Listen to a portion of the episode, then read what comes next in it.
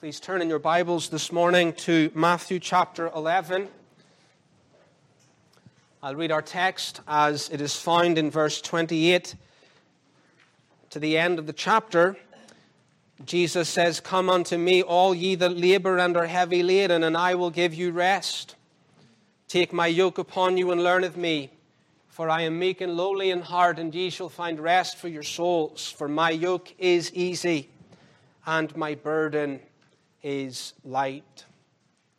Simply reading this text is a statement of something to you today that you already know. This is one of those well known Bible verses.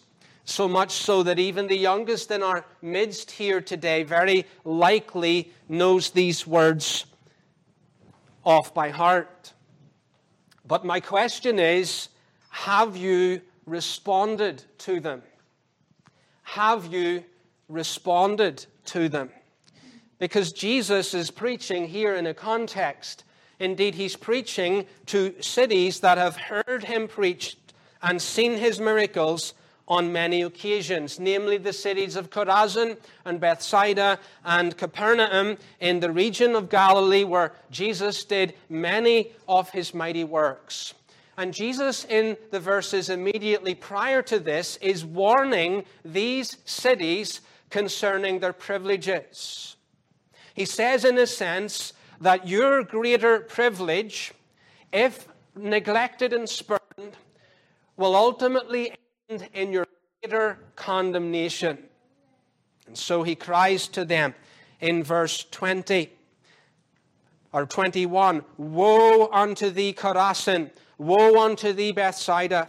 For if the mighty works which were done in thee had been done in Tyre and Sidon, they would have repented long ago in sackcloth and in ashes. And then verse 23 And thou, Capernaum, which art exalted to heaven, shalt be brought down to hell.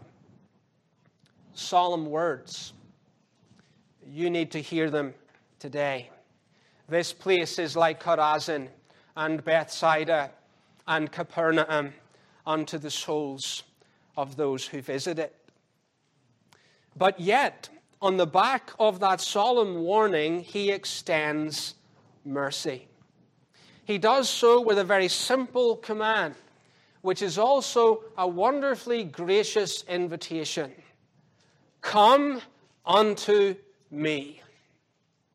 Literally, here hither, come unto me. It's one of, if not the most frequent ways the Lord Jesus Christ invites sinners to believe the gospel. And so we began with our call to worship today with those glorious words in the prophet Isaiah chapter 55, where three times in one verse God says, Come. Ho, every one that saith, Come ye to the waters, and he that hath no money, come ye. Buy and eat, yea, come. Buy wine and milk without money and without price. And then, verse 3, he says it again incline your ear and come unto me. John chapter 7, the Savior stands up on the last day of the feast, and he cries unto the people, If any man thirst, let him come unto me and drink. And even at the end of the Bible, the last few verses, God cannot come to a conclusion without issuing a final invitation of mercy. And three times again, like in Isaiah chapter 55, we are invited to come. And the Spirit and the bride say, Come. And let him that heareth say, Come. And let him who is athirst come. And take of the water of life freely. Yet none of those verses explain to us what coming is. None of them explain what coming is. They don't spell out the steps. And I think that's very significant. And there's a danger I face that danger today. That when we preach about coming to Christ, we want to outline all of these steps that sinners have to go through in order that they might come to Christ. But the Bible doesn't do that. God says, Come. Because it's so simple. God forbid that we complicate it this morning. Think of Jesus in John chapter 6, where he says, I am the bread of life. He that cometh unto me shall never hunger. He that believeth on me shall never thirst. That helps us, doesn't it? It tells us that to come to Christ is to believe on Christ. But the contrary is also true that to believe on Christ is to come to Christ. Think of it like this you hear certain things. The gospel is preached. As it's preached, you believe those things, however, it is a belief that acts, it comes to Jesus. Parents, think of your child and the child is in distress or danger. And you see the panic in the child's face. What do you do? You might reach out your hands to the child and say, Come here, come to me. And the child will run to the outstretched arms of its parents. You don't really need much more of an explanation than that, do you? Jesus says, Come to me you know certain things and you trust in them so that you simply come. Well, with God's help this morning, let's open this up. Come to me. First of all, by considering the people who are invited. The people who are invited, come unto me, all ye that labor and are heavy laden those who are laboring and those who are laden. The first word describes a people who are weary, near to the point of exhaustion. The second term describes those who are burdened. And together they picture a person who is worn out and pressed down by sin. Well, Jesus addresses that person. And we have thus in this verse a gracious offer to all sinners. It's important you understand that. A gracious offer to all sinners because one of the things people do to complicate this simple call, come, is that they restrict the offer of the gospel. They rightly identify that the Bible teaches the sovereign election of a particular number of sinners unto salvation. They get that right. And they likewise correctly conclude that only that elect multitude will be saved. However, they wrongly conclude from that that the offer of salvation is only for the elect. Well, they have a problem, don't they? Because they come to a text like this, and Jesus throws the door of mercy wide open. And he says, Come unto me, all ye that labor and are heavy laden. Ah, but they say, Don't you see? The offer is only to those who labor and are heavy laden. It's only for the weary. Well, friends, all people in the world are sinners and all sinners are weary. Some of you know the Catechism. Question and answer 19 All mankind, by their fall, lost communion with God, are under his wrath and curse, and so made liable to all miseries of this life, to death itself, and to the pains of hell forever. All mankind all mankind are thirsty.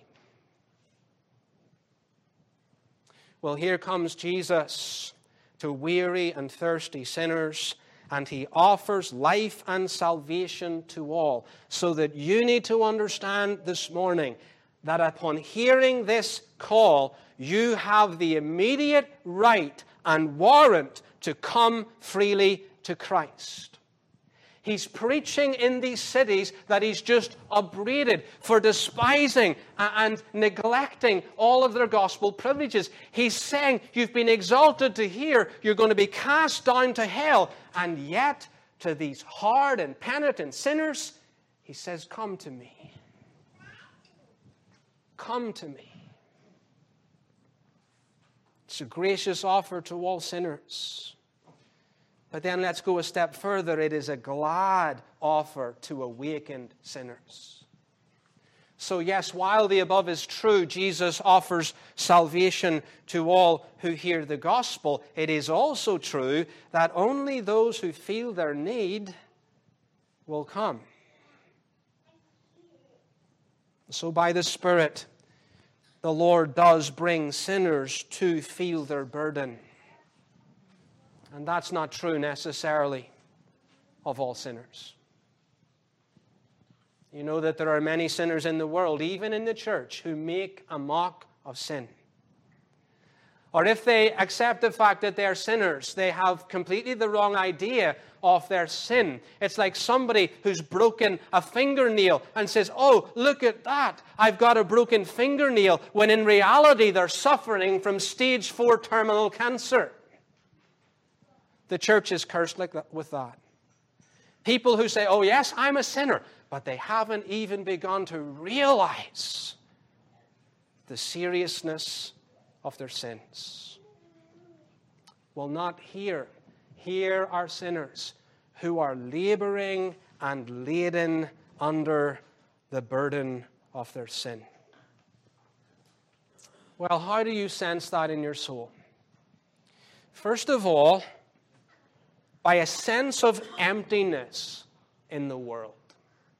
A sense of emptiness in the world. That comes from the word here, labor or weariness. You see, there are sinners, indeed all sinners, who are really longing for the satisfaction that only Christ can give. But they're looking in all the wrong places for that satisfaction. And so they go to all the pleasure gods. Maybe if I can go out with my friends and party, then I'll be happy. And they're happy for a moment, but then they wake up the next morning miserable and maybe more miserable. And so they add to it not just friendship and partying, but alcohol and drugs and sex. And if that doesn't do it, well, they earn money and they go on cruises and holidays and they buy things and they get bigger houses and more cars. And maybe I'll find satisfaction with that.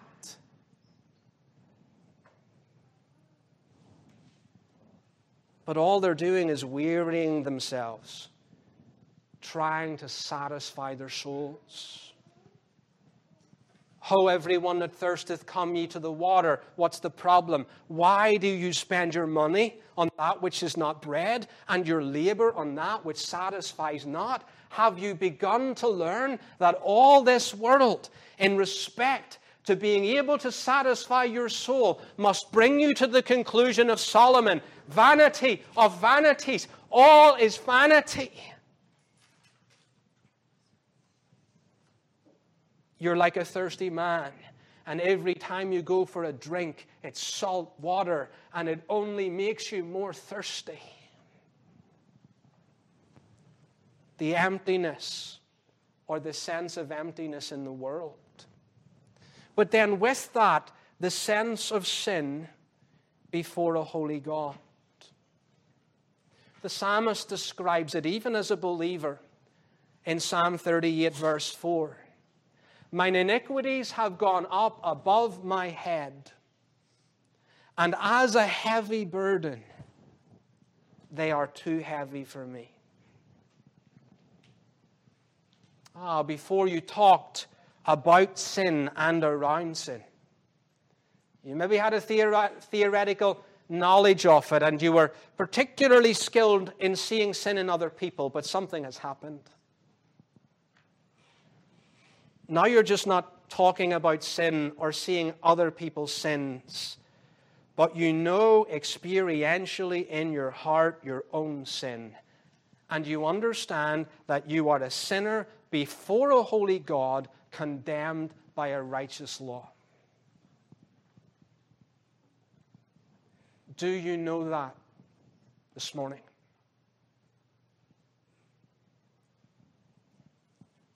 Before your sin was small, you thought you had it under control but now it has grown in your estimation to something that you cannot deal with.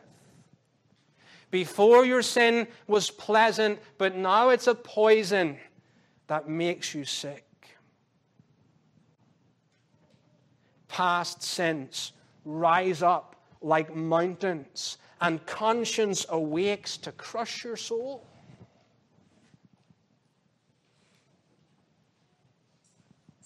The sinner is often like the person sitting at home and he's committed crimes in the past, but he's got away with them. And there's a knock at the door, and it's the police. And he's carried off to the police station, and the charge sheet of all of his sins is presented before him. And he discovers that his sins have found him out. And there he is sitting in the cell with his head in his hands, knowing he is condemned, even coming to the point where he will sentence himself.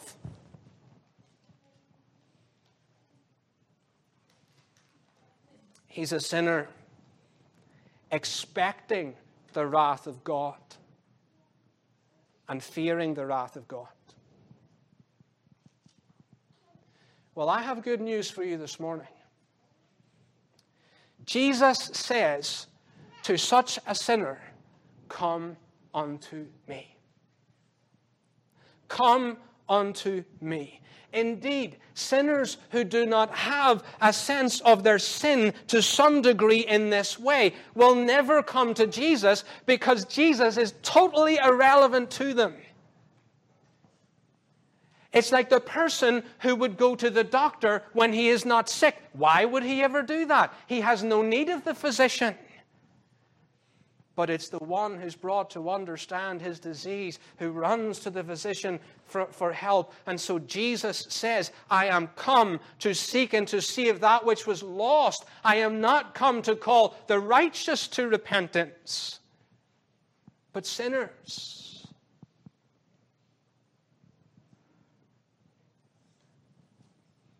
But then there's often a problem on the other side of that. On the one hand, people aren't sensible of their sins, so they don't come. On the other hand, people become so sensible of their sins that they're confused and they think that they're too sinful to come. But Jesus says, No, come to me. It's a call to laden and laboring, burdened and broken sinners. And I would simply say this to you this morning if your sin will not stop Jesus Christ calling you to himself, why would the sense of your sin stop you from coming to Jesus? Who does he invite? Burdened and worn out sinners. Well, then, secondly, the person who is inviting. So we've got the people who are invited. Secondly, the person who is inviting. Well, you see it, don't you, from verse 28 Come unto me. Our Lord Jesus Christ made that offer that day to the cities of Chorazin and Bethsaida and, uh, and Capernaum. And our Lord Jesus Christ holds out that same offer in this place to you today. It is His offer, it's not mine. I'm not saying to you, Come unto me, though I use the words of Jesus. I'm really saying to you, Go to Him. Well, who is He? Well, I trust as we try to open this question up in some way that you will see the wonder of Christ and that your heart would be stirred and you will be drawn to do just this, to come unto Christ. Who is he? Well, first of all, He is the Christ of God. He is the Christ of God. And we discover that in a particular way from the beginning of this chapter, because it starts with a question. John the Baptist is in prison and about to die, and he sends two of his own disciples to Jesus seeking assurance. And so you see there in Matthew chapter 11, verse 3, and said unto him, Art thou he that should come, or do we look for another?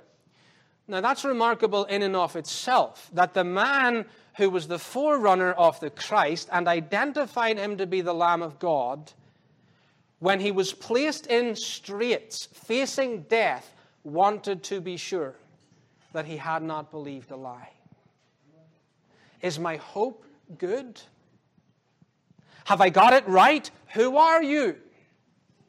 And Jesus answers in one of the most beautiful ways in verse 4 and 5. Jesus answered said unto them, Go and show John again those things which you do hear and see. The blind receive their sight, and the lame walk, the lepers are cleansed, and the deaf hear, and the dead are raised up, and the poor have the gospel preached to him. And blessed is he whosoever shall not be offended in me. There's a collage of texts there taken from the prophet Isaiah, all of which predict the coming Messiah. Isaiah 61, Isaiah 35. Then shall the eyes of the blind be opened and the ears of the deaf unstopped. Then shall the lame man leap as an hart, and the tongue of the dumb shall sing. Do you see what Jesus is doing? Go and tell John, I am the Christ. I am the Christ. And this that was proof to John is proof to you and me today that our Lord Jesus Christ went around performing miracles that illustrated the glorious salvation that he would bring to sinners.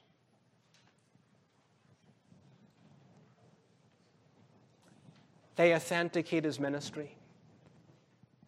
And so the one who preaches and offers salvation to us is this Christ, appointed by the Father with power and authority to save.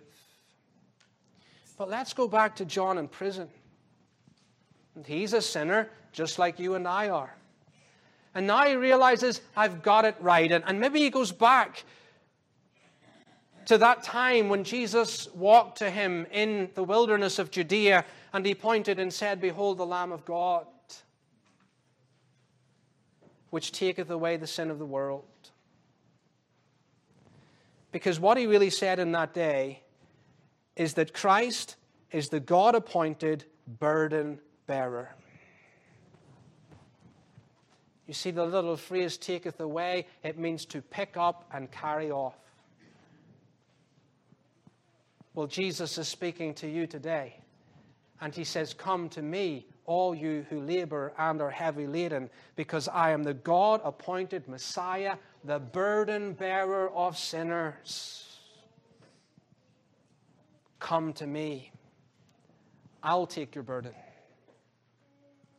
But not only is he the Christ of God, he is the Son of the Father. He's the Son of the Father. You see that in verse 25, where he prays to his Father. At that time, Jesus answered and said, I thank thee, O Father, Lord of heaven and earth but again in verse 27, all things are delivered unto me of my Father, and no man knoweth the Son but the Father, neither knoweth any man the Father save the Son, and he to whomsoever the Son will reveal him. What does this tell you?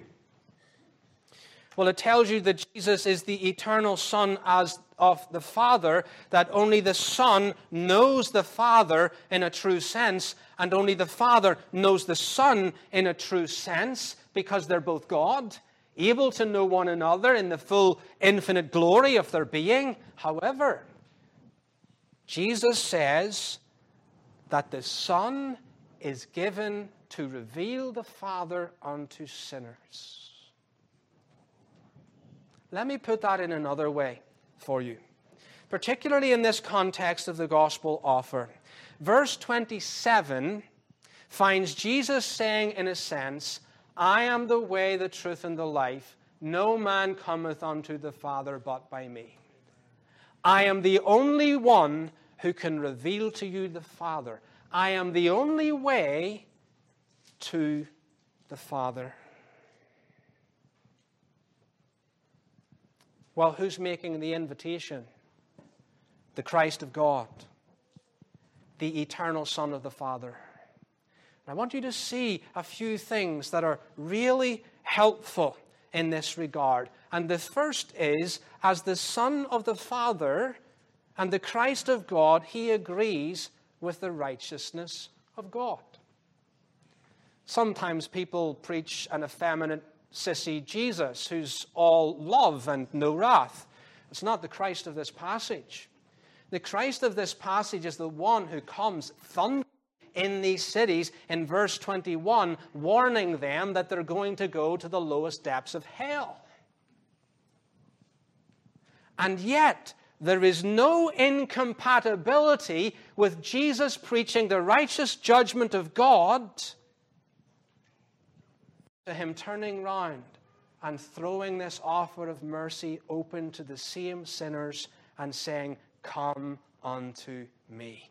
Indeed, the sense of the righteous judgment of God only gives greater urgency to Jesus to invite these sinners to Christ.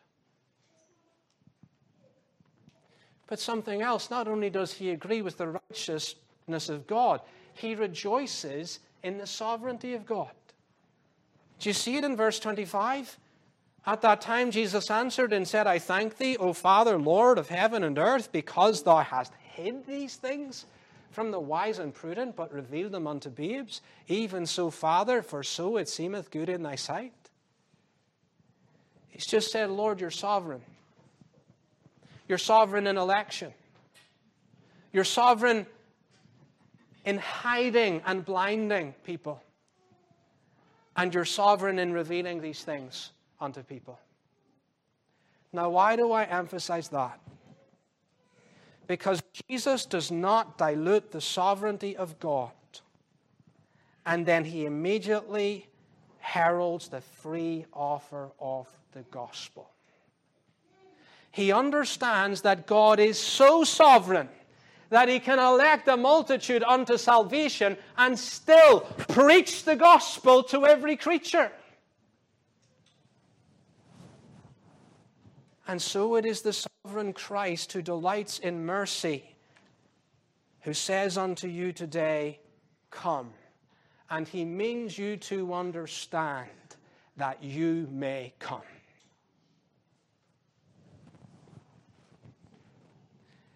No matter who you are, no matter what your past is, no matter what your sins are, no matter how confused you are concerning your sins, no matter how long you've played a religious hypocrite, sitting in the church or not sitting in the church, but naming the name of Christ. You have no sin that God's grace is not able to deal with by the blood of the Lord Jesus Christ. And so he bids you come.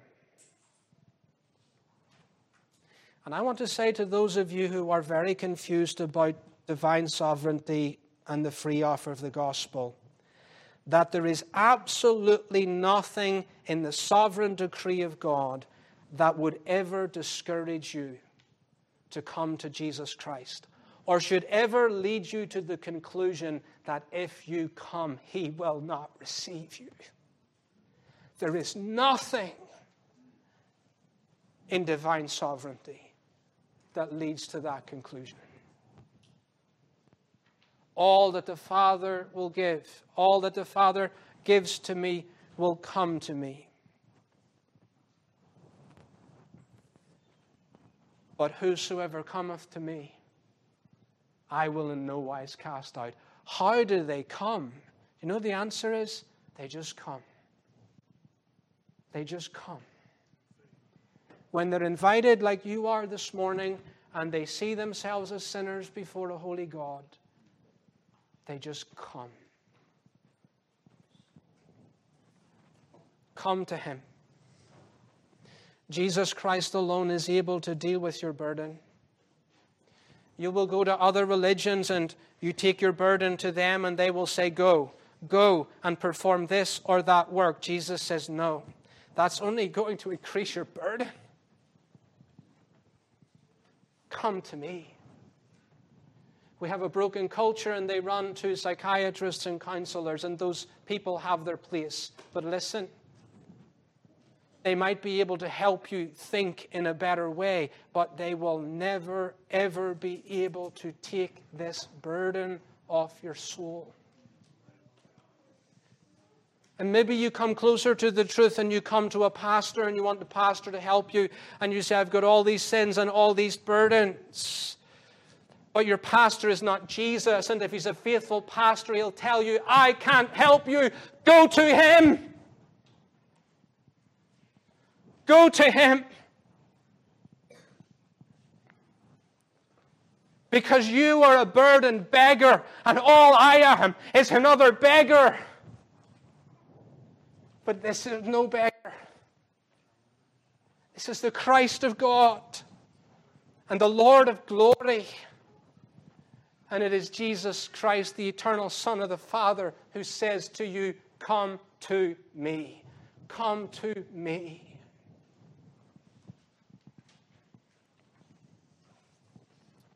Thirdly, the peace promised. I will give you rest. You know, the reason I can't say to you, Come to me, is because I can't say this. I will give you rest. But there's the promise with the invitation. And it is a promise to all because the gospel is preached to all. But you must come in order to receive the promise. And so it's equally true that uh, the wicked are as the troubled sea, whose waters cast up mire and dirt.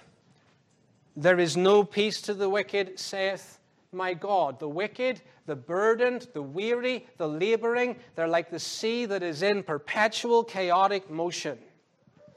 They do not know rest. Ah, but when you come to Jesus, that storm is changed into a calm. Well, let's consider this in three ways. First of all, rest in the removal of guilt. Rest in the removal of guilt. I was wondering how to explain this to you, and I thought, what better than to simply tell you the story of Pilgrim's Progress? You remember it, children? There he is, Christian, living in the city of destruction. And he wakes up to find a burden upon his back, doesn't he? And nobody else has this burden, and he talks about it. They can't see it, they don't understand it. But eventually, Christian can do nothing else but stick his fingers in his ear and run out of the city of destruction, crying, Life, life, eternal life. And obstinate and pliable come with him, but what's the difference? They have no burden. They come to the slough of despond, and Christian falls into it. He gets out of it with the help of help. And then he goes further and he meets Mr. Legality and he says, I know what to do with the burden. Go to the town of morality. And as he's on his way, the burden gets heavier and he comes to the mountain of Sinai and it's all together upon a smoke and it threatens to crush him. So he turns back. And he goes to the wicket gate. As he tries to enter, the arrows fly, but he gets through it and he comes to the cross, doesn't he? And he gazes upon Christ. What happens, children? The burden rolls off his back, down the hill, and into the grave. Christian gives three leaps for joy and went on singing. Thus far did I come laden with my sin, nor could aught ease the grief that I was in, till I came hither. What a place is this! Must here be the beginning of my bliss? Must here the burden fall from off my back? Must here the strings that bound it to me crack? Blessed cross, blessed sepulchre, blessed rather be that man that was there put to shame for me. The rest of the removal of guilt Remember, you were in the, the police station and the charge sheet was before you and you sentenced yourself before God. Now Jesus comes and he says, I've paid the debt. You're pardoned. Go free. I have nailed the guilt of your sin to the cross once and for all.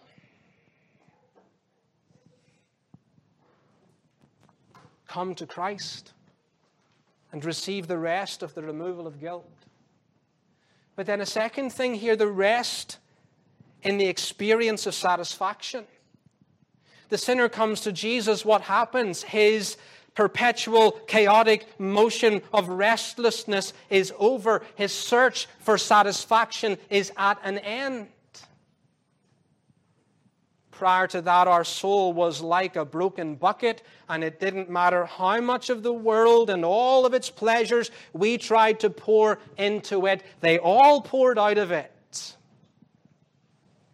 All the ways that we fooled ourselves have been found out, and all of our false joys have been exposed.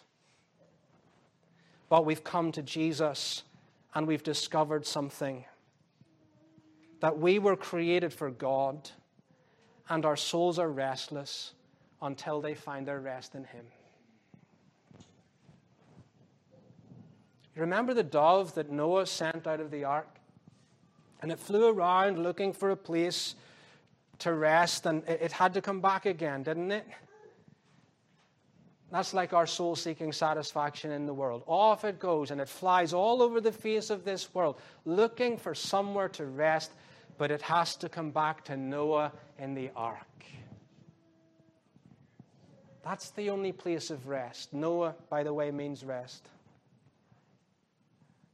We have to come to Christ. There's no rest for your soul in this world. There is only thirst. But Jesus says, Whosoever drinks of this water that I give him will never thirst again because he satisfies the longing soul and he fills the hungry soul with goodness. But thirdly, rest in a new submission. Rest in new submission. Come unto me, all ye that labor and are heavy laden, and I will give you rest. Take my yoke upon you and learn of me, for I am meek and lowly in heart, and ye shall find rest for your souls. He ties the rest to the yoke. Well, there's the sinner and he's heavy laden. What does Jesus do? He takes away one burden to replace it with another. But the burden that he gives is light. Well, you know what's most strange about that? Is because the yoke that Jesus places upon this believer who has come to him is actually the same yoke that he was under before his coming to Christ. You say, What do you mean? This is confusing. Jesus places the yoke of submission and obedience to God upon the neck of his people. With this glorious difference, it is transformed by the grace of God and the gospel of the Lord Jesus Christ. That's how wonderful the gospel is. The same yoke of the law that condemned us to hell, which was like an iron yoke with barbed wire wrapped around it, so it just dug into us and crushed us and tore us to shreds, is the same sweet, comfortable yoke that Christ places upon the shoulders of his people as they walk in this world unto glory. Here's one of the biggest problems that sinners have coming to Christ they do not want that yoke. They do not want that yoke, but they don't understand it. They are already under it. They are already under it. But outside of Jesus Christ, it will only drag you to hell. Here's the sweet difference Jesus kept that law for his people. Jesus bore the curse and condemnation of that law for his people. And Jesus fills his people's hearts with the Spirit that enables them to walk in the ways of that law. So that there is no happier person in the world than a forgiven sinner walking in obedience to Christ. Will you come to Him this morning? Will you come to Him this morning? Maybe you're saying no. Well, I want you to understand that if you say no to this invitation, you will perish by the cross. You will go to hell wading through offers of mercy.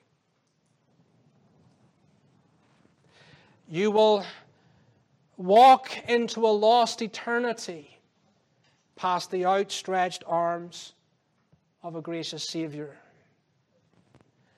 And you will die of thirst beside the water of life. And the joyful sound that you have heard this morning will be a torment to you forever in a lost eternity. Verse 21 Woe unto thee, sinner in Cornerstone Presbyterian Church, privileged above so many in this world, exalted to heaven, you will be cast down to the lowest depths of hell but Jesus says to you today, Come unto me. Come unto me, and I will give you rest. Please stand as we pray.